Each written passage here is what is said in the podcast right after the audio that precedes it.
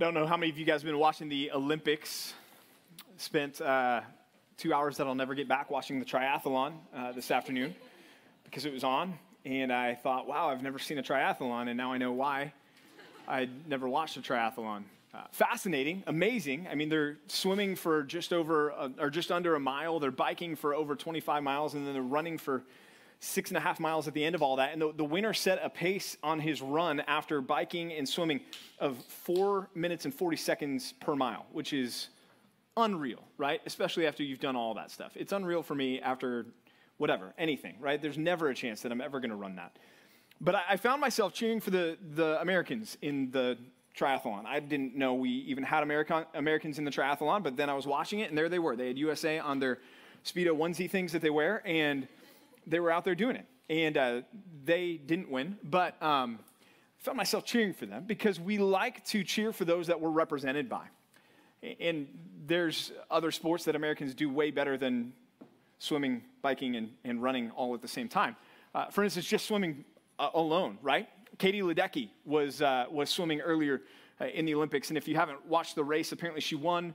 Um, and uh, my wife was watching it. She said that the first 300 meters, she was kind of laying back. Somebody else, this Canadian, was, isn't that just like America? They're like, hey, Canada, why don't you go out and think that you're good, and then we're going to come and just do everything that you do better than you? Hockey, maple syrup, pancakes, all that stuff. Uh, Mounties, if we had them, we would be better than Canada right? But this Canadian girl, she was out there, she was leading for like 300 meters, and then Katie Ledecky, the United States swimmer, just was like, okay, I'm, I'm going to win now. And she kicked it into gear and, and won the gold medal. We celebrate when our team wins, don't we? And we even say that, what I just said, when our team wins. And we'll say things like, We won. We win. If you're a Bucks fan, the Bucks just won the NBA championship. And you're thinking, We won the championship. But really, at the end of the day, you didn't do anything for that, did you? It's like when I was a JV football player because I um, thought I was going to be bigger than I was. And uh, yeah, so, and I, I, got stress fractures in my vertebrae, so I, did, I didn't play the whole season, and I don't think I would have even if I didn't have stress fractures, but it was a convenient excuse for why I was on the bench and not dressed. Uh, but my team made the playoffs, and I started to celebrate, and I was running out on the field celebrating, and one of the coaches, this is Texas, by the way, so football is, is God after God, uh, one of the, the coaches pulled me back, and he looked at me and he said, Son, why are you celebrating? You didn't do anything. And I was, okay, you're right, I, I didn't. Um, Thanks for pointing that out, though. But, but isn't that kind of the reality for us? We celebrate the victory of somebody else, and, and we kind of want to share in their glory, don't we? We won. We won the gold medal. We won the championship. We won this. But really, we, we didn't do much. The person that deserves the glory is the one that actually participated, actually accomplished it, right? Katie Ledecky is the one that's on the podium. You and I aren't on the podium. She is. And we celebrate because she represents us. Well, likewise, when we look at our relationship that we have with God the Father, this relationship that allows us to come in here and sing the name Yahweh, right? Just think about that.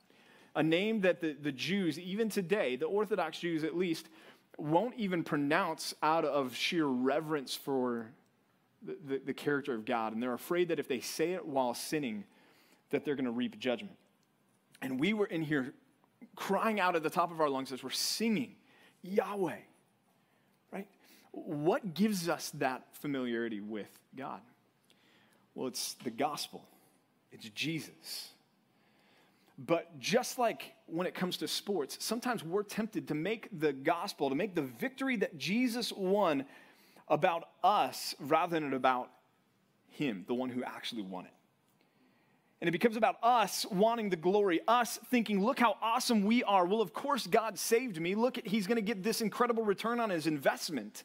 I mean, look at how awesome we are. I, uh, no doubt he would have saved me. I was a good person. I didn't really need that much grace. I wasn't as desperate or as bad as this other person. And these are all thoughts that begin to make the gospel about us instead of really about how amazing and how awesome and how spectacular Jesus is this whole series, as the title of the series is, has been about how Jesus is better.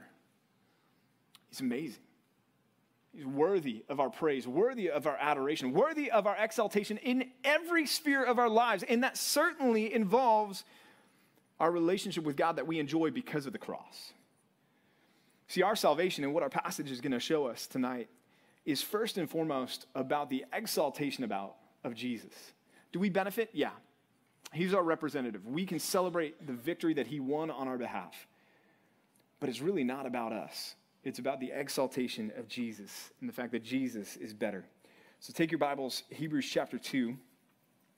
We're going to pick up in verse 5. And we're going to get down through verse 13 together this evening. Last time we were together, two weeks ago, I believe it was, we covered the first four verses in Hebrews chapter 2 uh, where the writer begins in verse 1, we have to pay closer attention to what we have heard lest we drift away from it. We have to hold fast to the gospel because, look, if the Old Testament law that was given by angels, because remember, kind of 30,000 foot view, the, the writer has been talking about how Jesus is better than the angels in this opening first chapter and a half. He's saying, look, if, if the law, which was mediated, given through angels, proved to be reliable, in, in other words, the, the transgressions were punished, how much greater punishment are we going to incur if we reject Jesus? Because Jesus is better. His message is better. Jesus is better, better than the angels, right? And he continues on here, giving this apologetic, if you will, for Jesus being better than the angels. In verse 5, it says, For it was not to angels that God subjected the world to come, of which we are speaking. It has been testified somewhere. What is man that you are mindful of him, or the Son of Man that you care for him? You have made him for a little while lower than the angels. You've crowned him with glory and honor, putting everything in subjection under his feet. Now, in putting everything in subjection to him, he left nothing outside his control. Stop there for a minute. The author, again, in, in, in proving this point that Jesus is, is better than the angels, says, Hey, to which of the angels did God ever say? And then he quotes this passage from the book of Psalms, from Psalm 8, verses 4 through 6, which it says this. If, if you don't have it there on, on your device or on your, your Bible, if you can't flip over there real quick, it's right here on the screen. It says, What is man that you, God, are mindful of him? David is reflecting on the amazing reality that God created the universe and created the world and then looked at Adam and Eve, looked at his creation, looked at humanity, and said, Hey, you guys are to rule it, you guys are to, to, to subdue it and to be my image bearers, my representatives over all of creation. And that's what David's reflecting on. He says, What is man that you're mindful of him, and the Son of Man that you care for him? Yet you have made him a, a little lower than the heavenly beings, than the angels, and you've crowned him, men, human beings, men and women, with glory and honor. And you've given him dominion, you've given him charge to rule over the works of your hands, God. We get to rule over the creation that God wrought, and you've put all things under his feet. So, this goes back to the, the creation act where God created Adam and Eve and put them in the Garden of Eden, and he said, Look, let us create man in our, in our image. And, and that's what he did. And then he said, Hey, you are to rule and reign, you are to subdue creation. And that was the task that God gave humanity. Well, how did we do with that task? How many chapters did it take us to mess that one up? Uh, one right? Genesis 3, Genesis 3:15, right? And, and the whole Genesis, actually Genesis 3, 1 through 9, you've got Eve and you've got the serpent coming up to Eve saying, Hey, did God really say? And Eve said, Yeah, he really did say that. In fact, he said, even if we touch it, we're gonna die, which God didn't say, but it just shows us there that Eve understood. Satan tempts her, Eve gives in, Adam, who was there with her, also gives in, they eat the fruit, and they fail God's creative mandate to rule and to reign over his creation. And yet, David's in awe that God would entrust that to us. Well, the writer of Hebrews takes that passage and says, hey, Jesus is the one that did this perfectly. Where we failed, Jesus didn't fail. He came, he subjected himself to humanity, he took on flesh. He was for a little while made lower than the angels, lower than the heavenly beings. Yeah, it's true. While he was on earth, he was limited, you could say. He wasn't there in the, the, the, very throne room in the presence of the Father, the way the angels from Isaiah chapter 6 are. He, he, he was a little bit lower in his humanity than the angels, but, but the reason why is so that he would be crowned with glory and honor, and everything would be put in subjection under his feet. And that's exactly what we see now.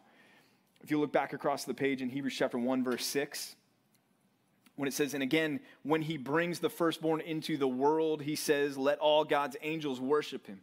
If you were here with us for that opening message I talked about, or maybe it was the second one, uh, that when he brings his firstborn, Jesus in rank, not in order, we're not talking about Jesus being created, but Jesus' is rank. He says, when he brought him into the world, that that word for world is not this world that we see, but it's the world to come. It's the new heavens and the new earth. It's that moment of culmination, of final victory, when God is going to command all of his angels to worship Jesus. And so we see Jesus' humanity, his humiliation, is going to lead to his exaltation. And that everything will then be put into subjection under his feet. In Philippians chapter 2, the Apostle Paul goes through the, what we call the kenosis passage of Jesus. That he didn't count equality with God a thing to be grasped or held onto, but he did what? He emptied himself, taking on the form of a servant, being found in the likeness of flesh. He humbled himself by becoming obedient to the point of death. He says, even death on a cross, right? What does it say right after that? Verse 9 it says, Therefore, because of his humiliation, because for a little while he was made lower than the angels and he took on flesh, he became like those that he want he needed to, to save. Because of that, therefore, God has now highly exalted him and bestowed on him the name that is above every name, so that at the name of what? At the name of Jesus, every knee will bow, every tongue will confess that Jesus Christ is Lord to the glory of the Father.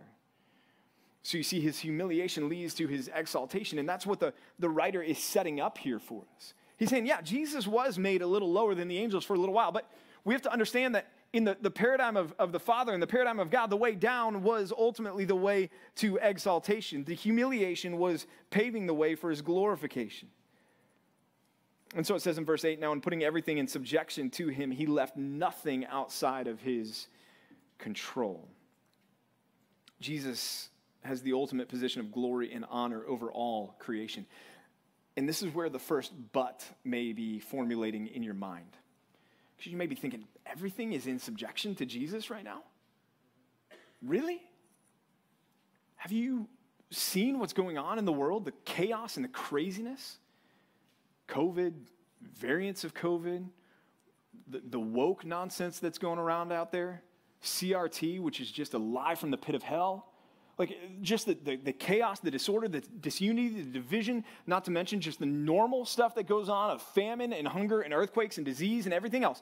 And, and all of that. And you want me to buy that everything is in subjection to the feet of Christ? Well, the, the writer of Hebrews answers that. What does he say in verse 8 right after that? He says, At present, right now, we do not see everything in subjection to him. Right now, we do not see everything in subjection to him, but, here's the next but, right? The first but was look at the world. There's no way everything's in subjection to him. Well, right now, we don't see that. The writer is willing to give us that, but we do see Jesus. But we do see him he says, who for a little while was made lower than the angels, namely Jesus, crowned with glory and honor because of the suffering of his death. We who are uh, those that are in Christ, who have been given the eyes to see, who have had the veil removed from us, as Paul writes in 2 Corinthians chapter 4, who God has allowed to see the truth of the gospel and our need for Jesus, our need for salvation, we see what's really going on, and that is that we do have a Savior ruling and reigning who is sovereign over all of this, including all of the stuff that I just rattled off a minute ago all of the nonsense, all of the garbage, all of the junk, all of the pain, all of the suffering. Look, it's, it's not random. It's not happening apart from the knowledge and permissive will of God, of Jesus. He's Lord over this whole creation. Everything, yes, is subject to Him, but we don't yet fully see it subjected to Him the way that we will someday. But we do see Jesus. And we see Him crowned with glory and honor. Notice what it says next because of the suffering of his death. Again, the humiliation of Christ paved the way for the exaltation of Jesus. We see him, we see the cross, we see his death, we see his resurrection. And now we understand that though right now we don't look around the world and see the whole world subject to Jesus, that day is yet coming. See, God is still speaking. Remember at the beginning of Hebrews chapter 1, he said, Long ago, many times in many ways, God spoke to us by our forefathers, by the prophets, Old Testament. But now today, he's spoken to us by his son. Well, here's the thing the fact that we are in this in between, this already not yet, where Jesus is ruling and reigning and yet not in the fullness of it that we will one day experience, when we're in this interim, where we are in this waiting period, God is still speaking by his son. He's still peeling back the veil. He's still seeing people saved. And that's what's going on here. He's still speaking to them about the suffering of his death. Because look what he says as he continues on. He says, So that the grace of God, by the grace of God, that rather, he might taste death for everyone. Now, let me read that all together again.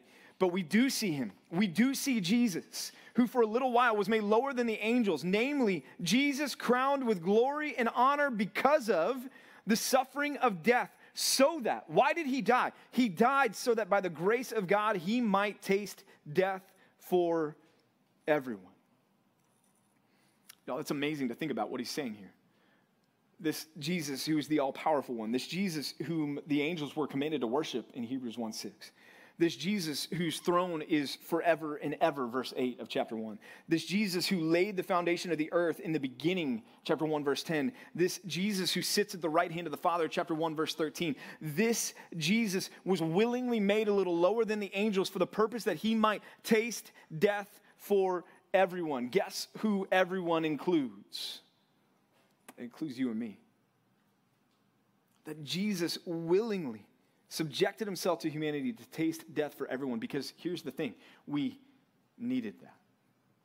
We, that. we needed the representative who would represent us on behalf of God and would pay the penalty that we couldn't pay. And that was death. Romans 6:23 says what? For the wages of sin is You guys can answer? Death. There you go. Okay. Ephesians 2, Colossians 2, Paul says there that you and I were dead in our sins before Jesus.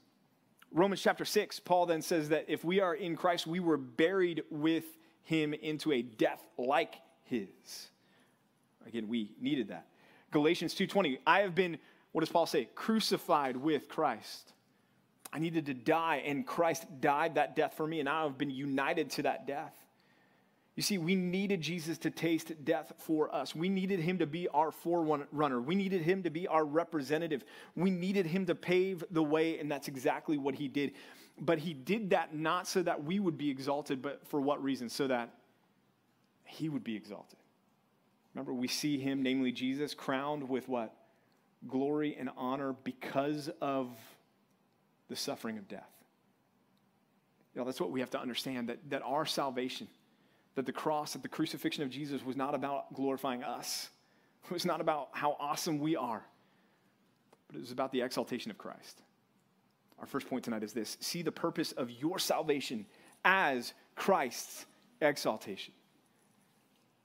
God saved you to exalt Jesus. He saved you so that every time you give your testimony, you are bearing witness not to your merit, but to the merit of Jesus. He saved you so that you won't stand there and say, Look how great I am, look how awesome I am, look at how worthy I am of God's investment in me, but so that you will say, No, I am not awesome. I'm not great, and I'm not worthy of the investment that He made in me. But because of His grace and because of His mercy and because of His patience and because of His love and because of His kindness and because of His goodness, He saved me. Praise be to God. Jesus is amazing, right? That's the point of our salvation. And we need to, to get there and we need to understand that because every single one of us in this room needed Jesus to taste death for us. That word taste means to partake of it fully, to, to own it. This is not like a taste where when you're growing up and your mom and dad just think it's going to be funny to give you a lemon when you're an infant just to watch your face. If you're like, that's so cruel, wait till you have kids, you'll do it but you give them a lemon and, and they've never had it before and they put it in their mouth and then they're and they immediately reject it. They're like, I don't want that, and they don't eat it. At least if your kid has a future in the realm of academics, they're going to leave that, that lemon aside, right? That's not what I'm talking about. I'm not talking about like a taste test and then it's gone. No, this is a full on, I'm, I'm going to devour it, I'm going to consume it. This is a full partaking of it. You know, we needed that from Jesus because we couldn't do it at all. We needed the, the fullness of that penalty paid. Y'all, I needed Jesus to taste death for me. I didn't think I did. You know, growing up, I was as self righteous as the day is long. I was born in, into a home where my dad was a, a pastor for a while. and I grew up going to church every single weekend. I thought, man, I'm, I'm good. I'm a good kid. I, I didn't do any of the big no no sins. I wasn't perfect, but I thought, you know, no one's perfect. But overall, I'm, I'm a good kid. Parents are impressed by me, people like me. But I needed Jesus to taste death for me. I was prideful.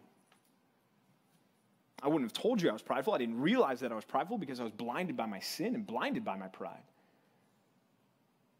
I was one of those people that thought, yeah, Jesus is nice as, as long as it's, it's comfortable with what I really want, with what my agenda is. Yeah, I'll take some Jesus and add some Jesus to my life, but don't ask me to make him Lord of my life. I was somebody that was trusting in my goodness. I was trusting in the fact that, that other people thought I was a, a good person. I didn't take my desperation and need of Jesus seriously. I didn't think I needed Jesus to taste death for me, but oh, did I. Every one of us, every single one of us needed Jesus to taste death for us, needed him to die for us. And that's exactly what God did. What the Father in his divine plan set in motion by sending Jesus, who willingly came and subjected himself to death on the cross for us. Why? For what end? So that so that we would be saved? Yes. So that we would spend eternity in heaven with him? Yes. But, but those are, are building blocks of the real reason. The real reason is so that he would be exalted and given the name that is above all names. So that the name of Jesus, every knee will bow and tongue will confess that Jesus Christ is Lord of the glory of the Father. See, your salvation is not about God looking at you the way that a, a, Joseph and Abby are looking at their newborn baby boy Judah, right? I got to hold him the other day. That kid has some jowls on him, right? He's going to do okay for himself. God's not looking at you like a cute baby, newborn baby, going, oh, look how precious and cute and cuddly and coddly they are, right? No. He saved you so that you would become an instrument of His glory, so that you would begin to uh, trumpet the name of Jesus Christ and praise the name of Jesus Christ and glorify the name of Jesus. Does God love you? Yes. Does He care about you? Yes. Is Psalm 139 true? Does He know the number of hairs on your head and the days that you will live? Absolutely, He does. But look, God is not consumed with you. God, by very definition of Him being God, is consumed with Himself. And we are a part of that if we understand our salvation right. Jesus was made a little lower than the angels for a time. To what end? So that He would see us come to salvation and then turn and glorify Him. 1 Corinthians 15. 1 Corinthians 15. Grab your Bibles and, and turn over to this passage if you would. 1 Corinthians 15 is, is a passage that if you've been around the church for any period of time, eh, you've probably heard around Easter time, or maybe if you've done your daily Bible reading, you've come across it and you've read it and you've thought to yourself, man, there's a, a lot in this chapter about what? About the subject of the resurrection of Jesus.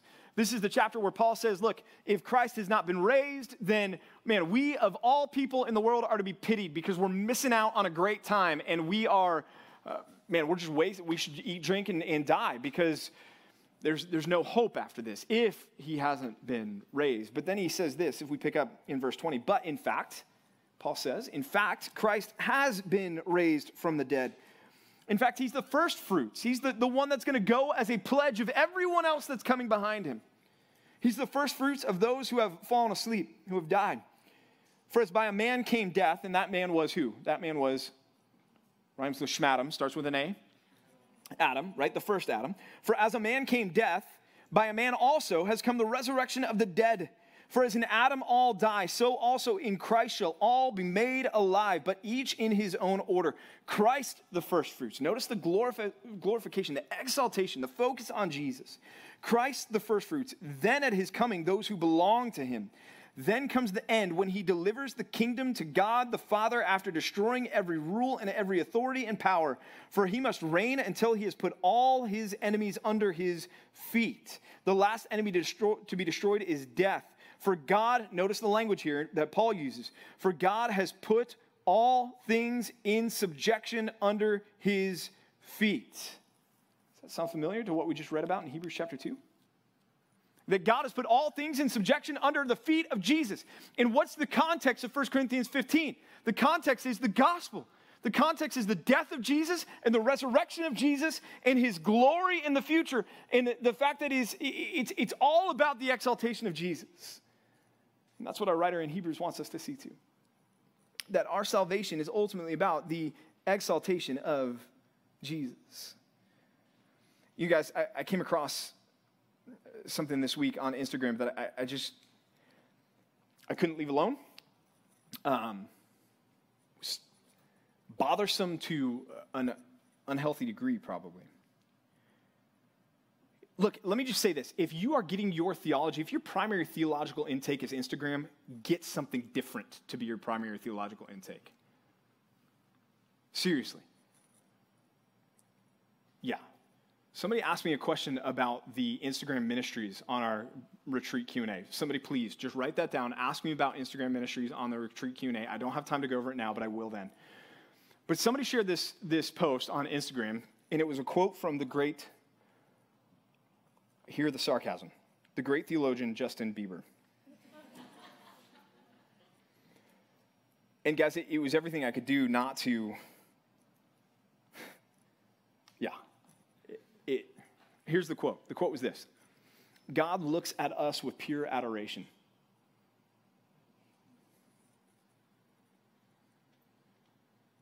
No, he doesn't. Adoration involves what? It involves worship. God does not worship us. To buy into that is a, to, to buy into the, a, a lie from the pit of hell. It's, it's flat out wrong, heretical, garbage nonsense. And people are buying it and going, oh, well, Justin said it, so it must be true. It's not true. God has not ever a single moment in time at any point in history, nor will he ever, for any point in history, worship anything or anyone other than himself, because that is the very definition of God. Your salvation is not about you. It's about God. It's about Jesus. It's about magnifying Him and making Him known. God doesn't have your picture hanging on His wall in His bedroom. God is about you magnifying Jesus.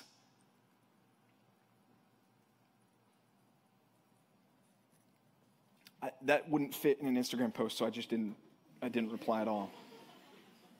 Y'all, God does not worship us, we worship Him.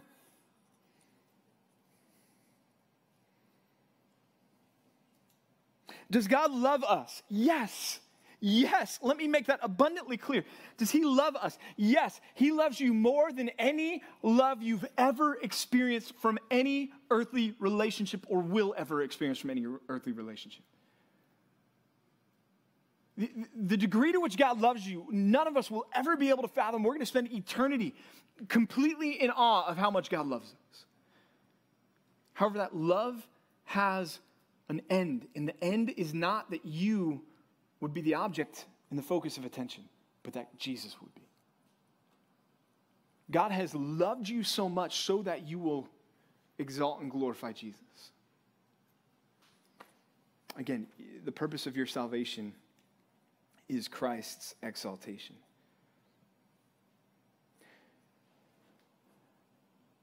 So that by the grace of God he might taste death for everyone.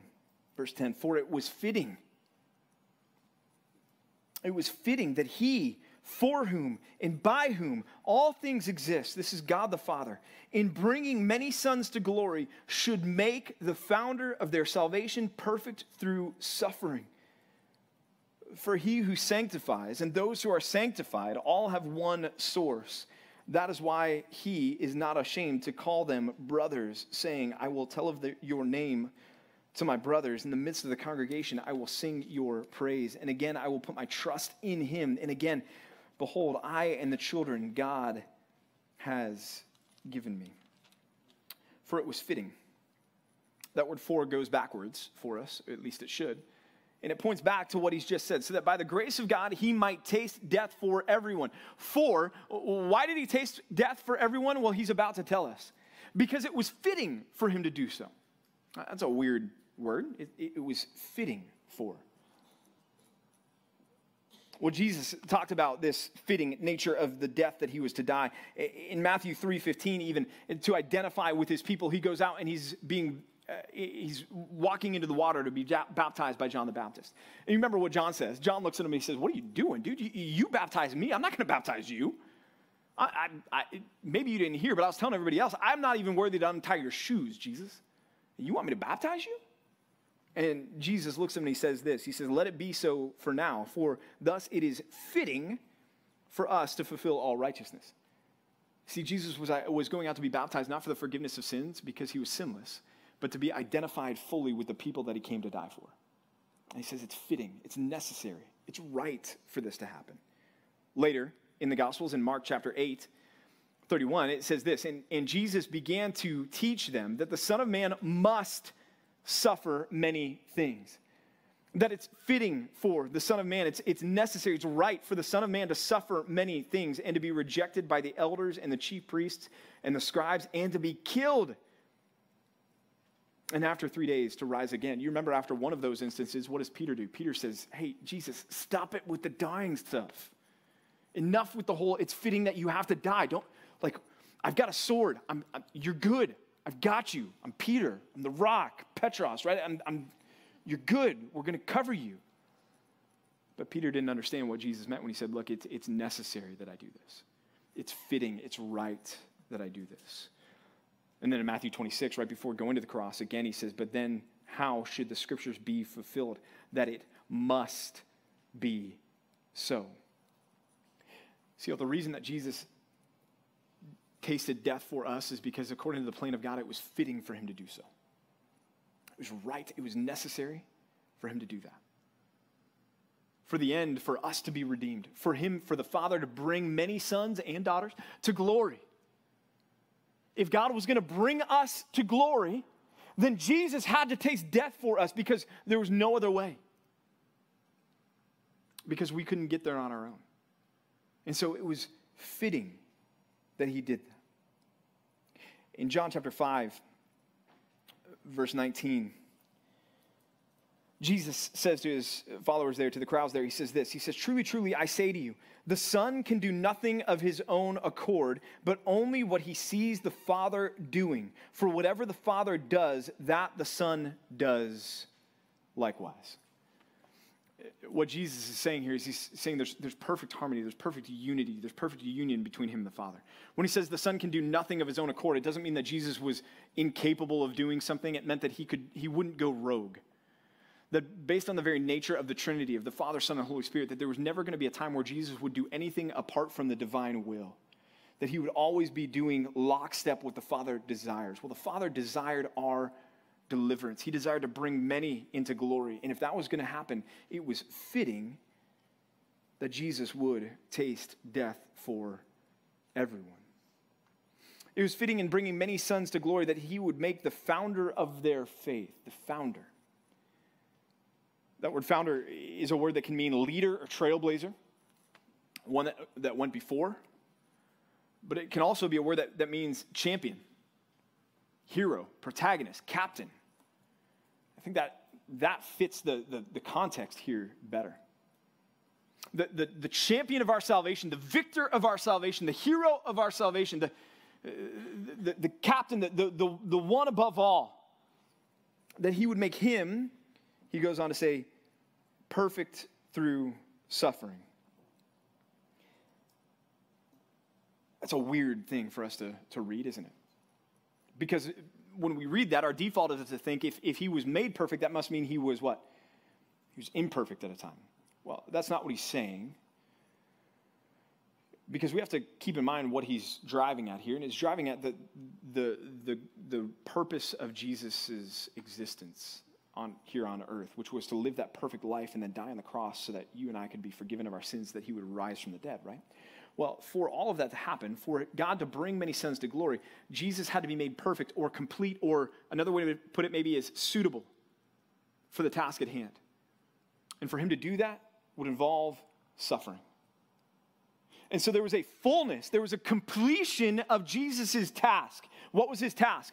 Go to earth, live a perfect life, die on the cross, rise from the dead, right? Well, for that to complete, to be brought to completion, for that to be made perfect, Jesus had to suffer. And all of this, again, is fitting according to the plan of God. Remember Luke 24, after Jesus rises from the dead and I think just wants to have some fun, he disguises his appearance and keeps these two disciples on the road to Emmaus from seeing him.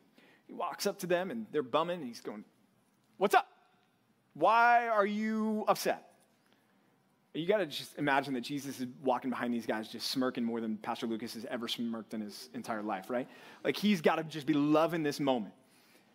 And they're looking at each other and they're just sad and they say, Well, we, we thought that this one was going to be the Messiah, but where have you been? They just crucified him.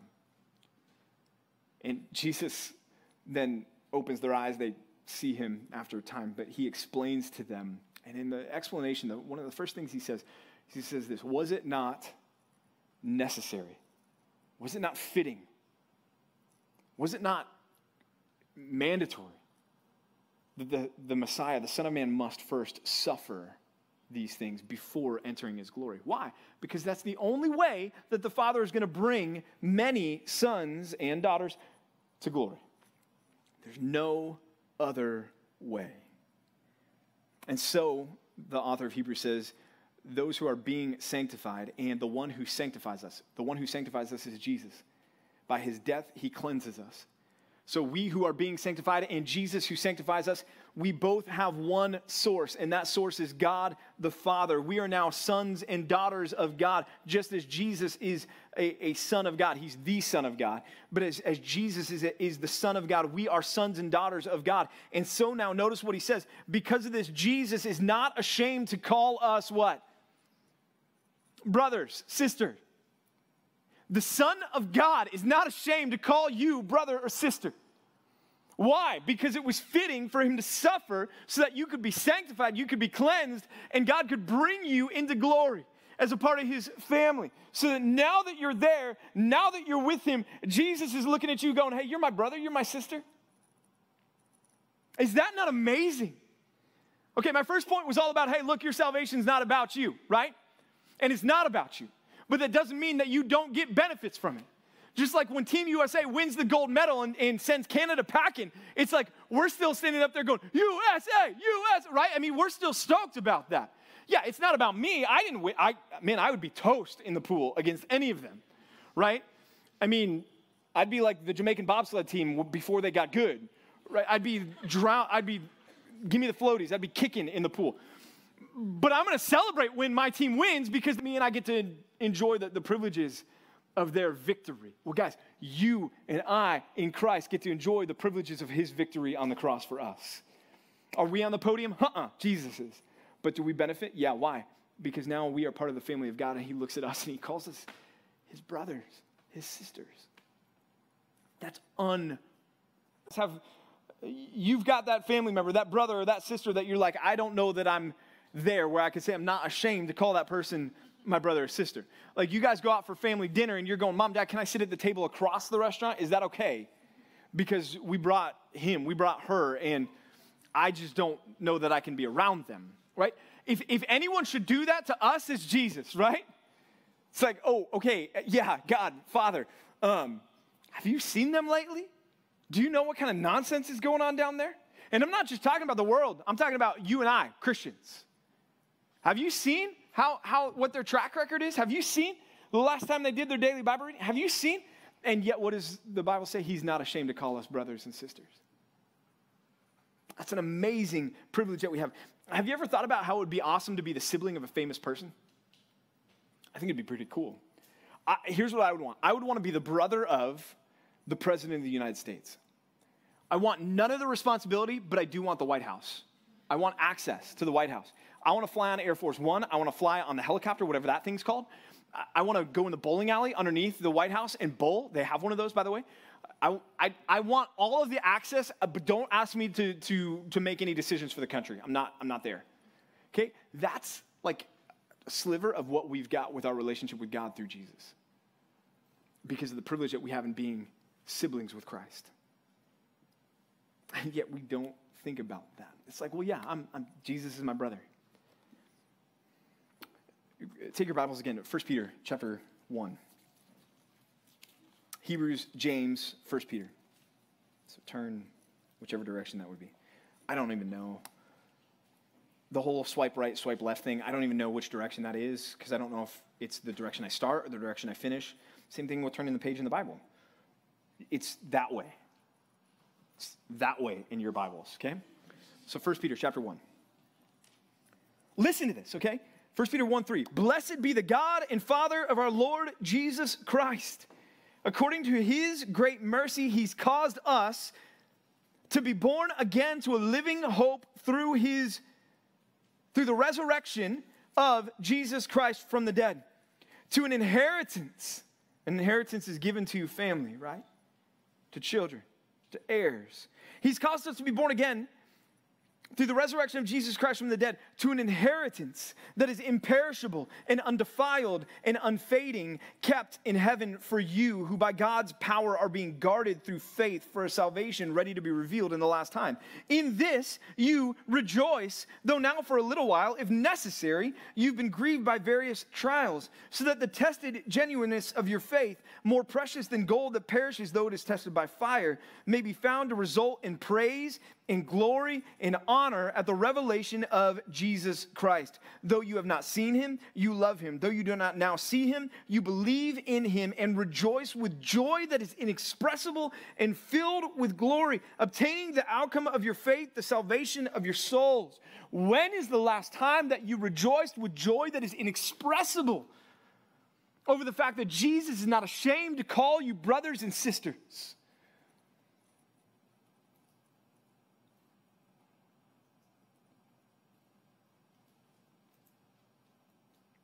Know, we should be way more encouraged by this, way more amazed by this than we are.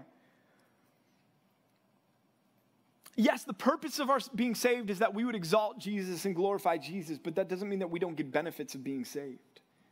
Oh, there are benefits to being saved, to being part of the family of Jesus, to being a, a brother of, of Jesus, to being a sister of Jesus. Think about some of the benefits and the blessings of adoption of going from being an orphan to belonging to a family. Just a few that came to me as I was preparing this message access. We have access to the Father now through our relationship with Jesus. Not as strangers and aliens, not as foreigners, not as visitors, not as exiles, not as aliens. No, we're sons and daughters. We have access to Him. We have security. We have security. Did you catch that in 1 Peter chapter 1? He said, There's an inheritance that's awaiting you, being kept in heaven for you, who are being guarded by what? By God's power through faith. Pastor PJ, once saved, always saved? Yes, what? You guys know. If you are saved, there it is, right? If you are saved, once saved, always saved. Why? Because you're not keeping yourself saved. God is guarding you by power through faith and keeping you as part of his family. Uh, guess what, y'all? As, as much as it is in my power earthly speaking, I'm going to make sure that my kids are okay. And I'm never going to let them leave my family. Right? Well, how much more so can we have security that God has got us in His family? And He's never going to let us leave His family. See, there's security, there's provision. Every good gift is, it comes down from the, the Father above to you. Even Jesus says, look, hey, if, if you, if you yokels, if you guys know how to give good gifts to your children, how much more is your Heavenly Father going to give you good gifts? There's a provision that comes with being in Christ, being a brother, being a sister of Jesus. There's status. You're not a child of wrath anymore. You are a child of the King. That comes with status. Not so that we will boast, right? I don't, I'm not going to boast but, but there's a change in our status. And there are privileges that come with that. There's belonging. And just feeling a sense of I've got people in my life. I belong to the Father. I'm not drifting. He's got me. You have a future as a child of God. Again, a future that is described by Peter as this inheritance that's imperishable, it's undefiled, and it's unfading. You have an eternity enjoying that inheritance, and that inheritance at its heart is, is Jesus. You have a future with Jesus. You've got love and apparently community, which popped up together, right? You are loved by God. God so loved the world. Romans chapter 5. In this, the love of God is shown that while we were weak, ungodly, sinful enemies of, of God, Christ died for us, right? You've got this love that apart from Christ you don't experience. You've got community. You've got brothers and sisters that are here that you see. Peter said, Hey, we don't see Jesus right now, but we, we love him, we believe in him, we hope in him. Hey, you know, you've got a community that God has saved you and brought you a part of, and now you are part of a family called the church here, where you and, and all of us weirdos that are in this room together can all be weirdos together and, and love Jesus together as brothers and sisters in Christ until we get to go and, and be in eternity with him. You've got that community as a benefit of your relationship with Jesus. You've got forgiveness, right? If I'm in line at Ralph's and some little kid in front of me, punk little kid, turns around kicks me in the shins as hard as he can, I'm going to have a hard time forgiving that kid. Will, because I'm supposed to, but I'm a hard time with it. But man, can I tell you how many times I've had to forgive my kids? So many times. Today, even, right? But why do I do it? Because I love them, because they belong to me. Kid at Ralph's, I like kids, my kids. I don't, I don't so much love other people's kids. Like it's, it's a hard thing, it's a sanctifying thing for me, right? But I love my kids. Don't even look at me like, judge me. Wait till you have your kids and then you see other people's kids. And you're going, okay, I get it. Um, yeah, th- there's forgiveness that we have as part of the family of God. Purpose. You have a purpose now. What's my purpose? We talked about that in point one. What's your purpose? To exalt Jesus, to glorify Jesus with everything that you do. You're not directionless. You're not going, What's the purpose of life? What am I here for? You know what you're here for. Hope. How about that one? Man, does our world want that? You're not hoping in societal change, in cultural change.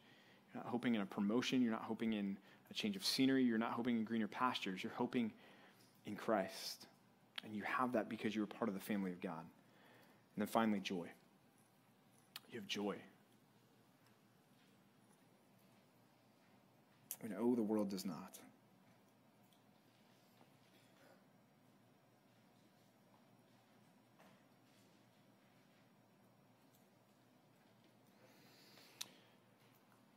What about without Christ, though? Without Christ, you're cut off isolated, anxious.